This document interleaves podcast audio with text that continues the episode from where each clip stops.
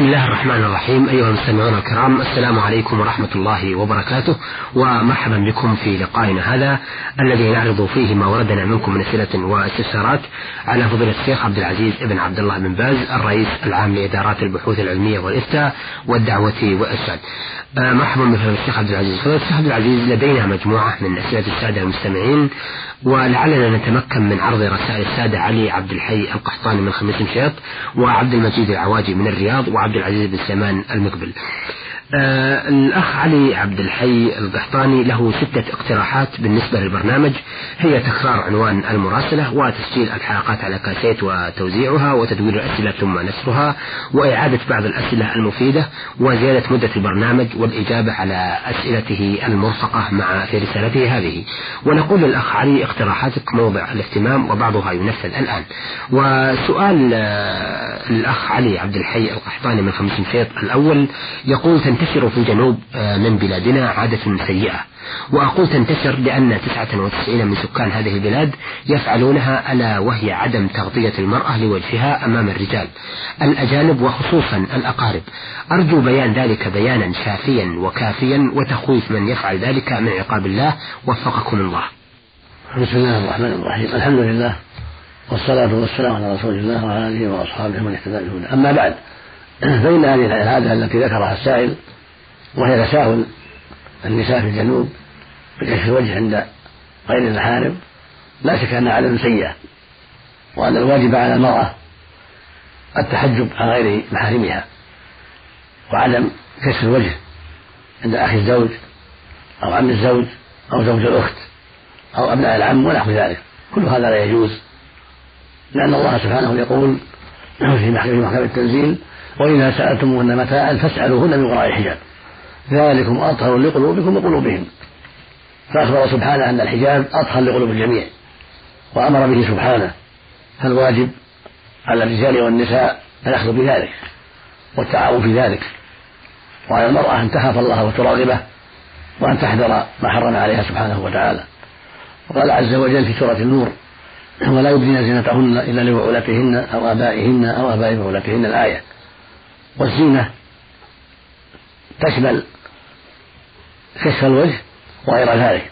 فالوجه من أعظم زينتها وهكذا حليها في حلقها وفي يديها وفي أذنيها كل هذه من الزينة التي يجب سترها هكذا ما يكون في رجليها من الخلاخل كله زينة يجب سترها وعلى المرأة وعلى وليها وزوجها أن يخافوا الله جميعا وأن يتعاونوا على البر والتقوى وأن يحذروا ما حرم الله عليهم. ومن المعلوم أن إظهار الزينة والمحاسن من المرأة من أسباب الفتنة بها ومن أسباب وقوع الفواحش فعلى الجميع تقوى الله في ذلك والحذر من غضبه سبحانه وتعالى. نعم, نعم. آه سؤاله الثاني يقول صلينا مرة صلاة الكسوف فلما انتهينا منها ولم ينجلي بعد أعاد الإمام الصلاة هل هذا الفعل مشروع أم لا؟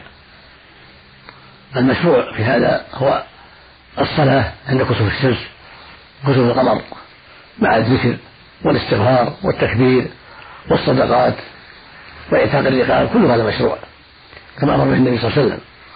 فإنه ذكر كسوف الشمس والقمر وقال إنه من آيات آيتان من آيات الله لا ينكسر لموت من الناس ولا لحياته. ثم قال عليه الصلاة والسلام فإذا رأيتم ذلك فافزعوا إلى ذكر الله وإلى دعائه واستغفاره. وفي اللفظ الآخر فصلوا وادعوا حتى يكفر ذلكم فالسنة أن يصلي الإمام ركعتين في كل ركعة قراءتان وركوعان وسجدتان. فإن كشف كسوف فالحمد لله. وإلا اشتغل الناس بذكر الله والدعاء والاستغفار والتكبير والصدقات ويكفي. ولا تشرع إعادة الصلاة. هذا هو المعروف عند أهل العلم. نعم. آه سؤاله الثالث يقول ما رأي فضيلتكم في صلاة الصبي المميز في الصف الأول؟ لأن الكثير من الناس هداهم الله يطردونهم إلى الصف الأخير مما يسبب اجتماعهم وعبثهم في المسجد. ينبغي أن يشجع الصبي على الصلاة وأن لا ينفر منها. فإذا تقدم إلى الصف الأول يبقى في الصف الأول. وهكذا إذا تقدم إلى الصف الثاني هكذا. ولا ينبغي تجميعهم في محل واحد. لأن هذا أولا ينفرهم من التقدم إلى الصلاة. وثانيا يسبب لعبهم وإشغالهم للمصلين فلا ينبغي لأهل المسجد أن يفعلوا ذلك بل ينبغي لأهل المسجد أن يلاحظوا تفريقهم وأن يكونوا في مواضع يبعد بعضهم عن بعض حتى لا يحبسوا وحتى لا يؤذوا المصلين. ومن سبق منهم إلى الصف الأول فإنه يقر لأنه سبق إلى شيء ما سبقه إلى غيره فهو أحق به. الله المستعان نعم. السؤال الآخر يقول إذا كنا نصلي في مسجد صغير ونسمع أذان مسجد كبير فهل السنة أن يؤذن في هذا المسجد الصغير أم نكتفي بالأذان الذي سمعناه في المسجد الكبير؟ ما دام المسجد صلى فيه فالسنة أن يكون فيه أذان يكون فيه إقامة. ولو سمعتم أذان المسجد الآخر فإن المشايخ البلد في الغالب ولا سيما مع هذه المكبرات يسمع بعضهم بعضا. فالسنة أن كل مسجد يؤذن فيه ويقام فيه. قد يتعطل هذا أو يتعطل هذا. الحاصل أن السنة أن تقام أن يؤذن في كل مسجد وأن تقام فيه الصلاة. ومن سمع الأذان في أي مسجد أجابه. آه السؤال الأخير يقول آه سمعت أن الجيلي الذي يشبه التقلي أقول سمعت أنه يحوي بعض المكونات من الخنزير فهل هذا صحيح؟ لا نعلم شيء في هذا ولم يبلغنا فيه ما يوجب تحريمه. نعم. آه هذه رسالة وردتنا من عبد المجيد العواجي من الرياض يسأل عن قراءة الفاتحة المأموم. يقول إذا كان المأموم خلف الإمام وترك قراءة الفاتحة عمدا أو جهرا آه عمدا أو سهوا سواء كانت الصلاة سرية أو جهرية هل في ذلك شيء؟ نرجو عرض هذا السؤال على فضل الشيخ عبد العزيز وإفادتنا به وفقه الله. الواجب على المأموم أن يقرأ الفاتحة. هذا هو المختار من أقوال أهل العلم. قد ذهب بعض أهل العلم وهم الأكثرون إلى أنها لا تجب قراءتها على المأموم وأن الإمام يتحملها عنه. ولكن أرجح في هذه المسألة أنه لا يتحملها الإمام بل عليه يقرأها المأموم. لعموم قول النبي صلى الله عليه وسلم لا صلاة لمن لم يقرأ بفاتحة الكتاب وما جاء في معنى ذلك. لكن لو نسيها أو تركها جهلا أو اعتقادا أن الإمام يتحملها فإن صلاته صحيحة.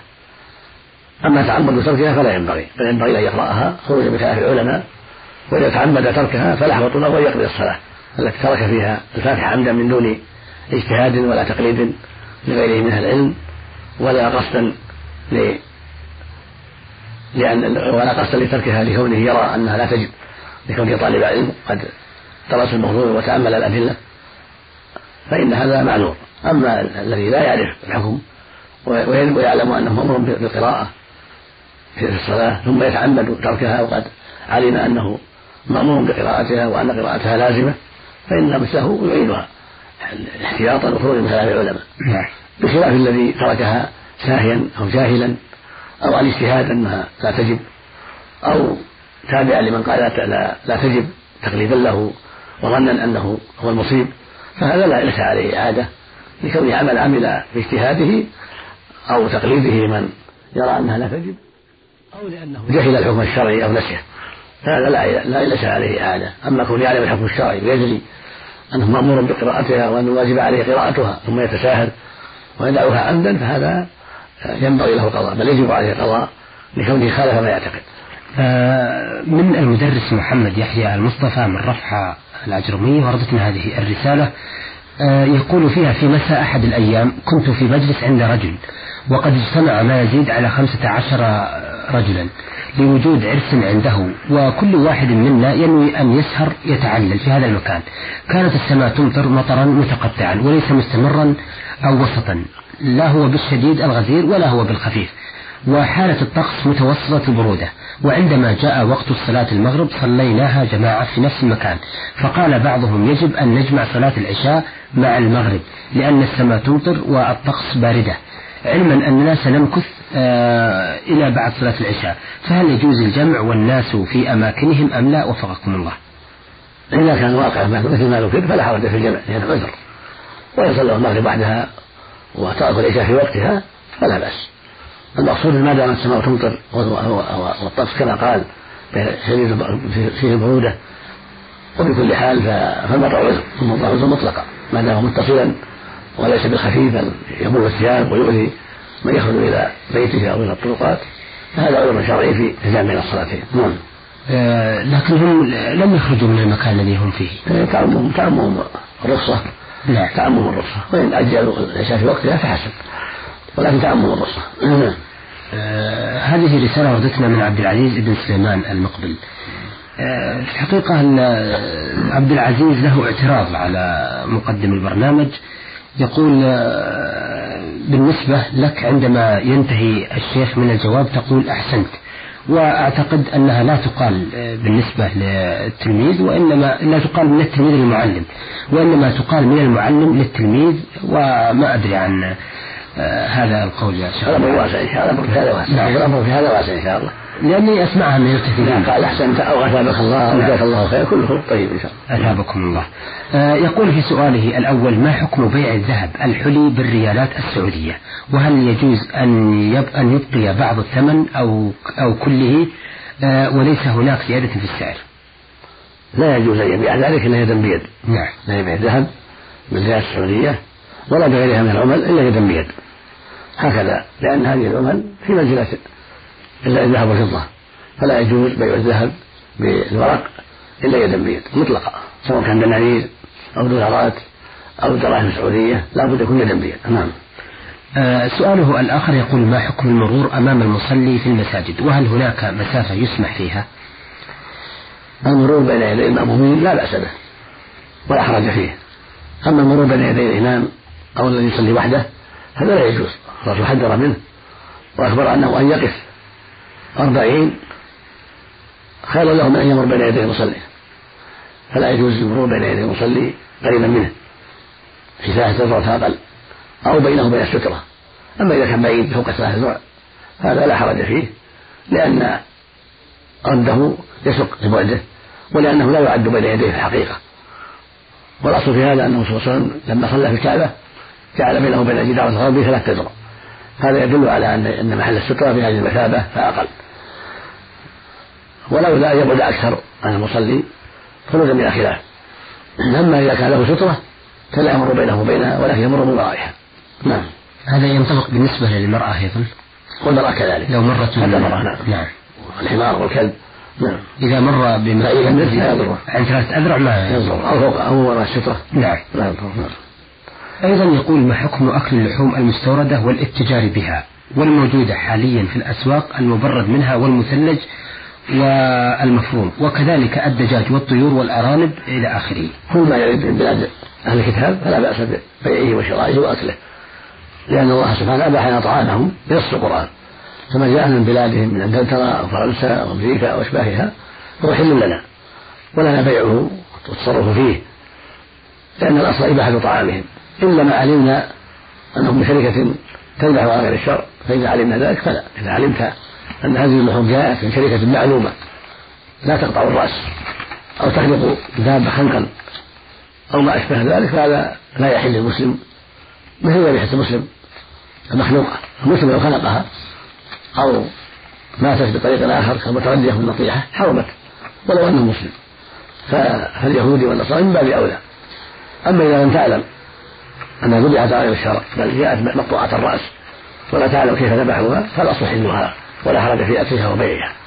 أما ما يجي من البلدان الأخرى مثل البلدان الشيوعية كالصين الشعبية بلغاريا رومانيا فهذه ذبيحتهم لا تحل. هؤلاء ذبيحتهم لا تحل.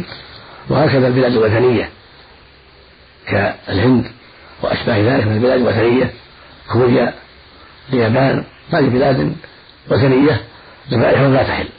إلا إذا تولاها مسلم أو كتابي. نعم. أثابكم الله. أيها المستمعون الكرام إلى هنا نأتي إلى نهاية لقائنا هذا الذي عرضنا فيه رسائل السادة علي عبد الحي القحطاني من خميس مشيط وعبد المجيد العواجي من الرياض يسأل عن قراءة الفاتحة للمأموم خلف الإمام في السرية والجهرية والمستمع عبد العزيز بن سليمان المقبل.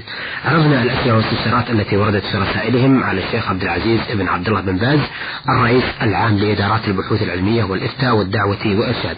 شكرا للشيخ عبد العزيز وشكرا لكم أيها السادة وإلى أن نلتقي بحضراتكم نستودعكم الله والسلام عليكم ورحمة الله وبركاته.